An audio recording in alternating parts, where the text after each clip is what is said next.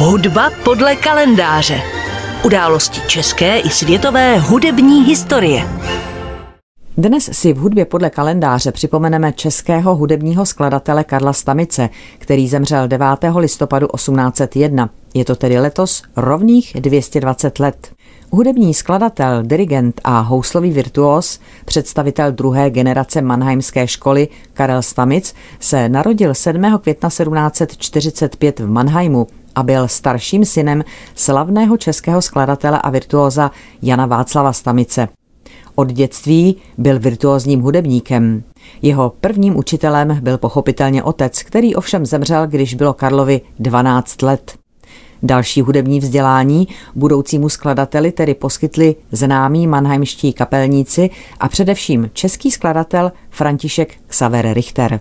Od svých 17 let působil Karel Stamic jako druhý houslista prostulého Mannheimského orchestru, ale ovládal i řadu dalších nástrojů.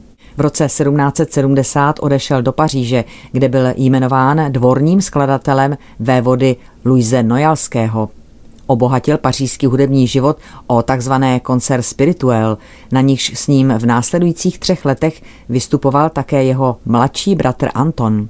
Stamic vynikal ve hře na housle, violu a violu d'amour, ale byl také plodným skladatelem.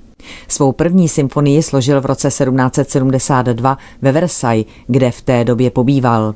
Záhy se stal žádaným koncertním umělcem a často vystupoval v různých evropských městech, ať už to byla Vídeň, Frankfurt, Augsburg či Strasburg. V letech 1777 až 79 působil Karel Stamic v Londýně a potom až do roku 1785 v Hágu, kde vystupoval jako sólový houslista na dvoře Viléma V. Oranžského. V roce 1785 koncertoval také v Hamburku a Líbeku.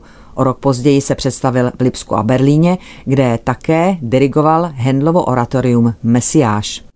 V roce 1787 byl krátce kapelníkem u knížete Hohenlohe Schillingsfürsta a v letech 1787 až 90 působil jako dirigent v Káslu. V roce 1789 se Karel Stamic oženil s Marií Josefou Pilcovou a usadili se v Grajcu. Bohužel všechny čtyři jejich děti zemřely v útlém věku.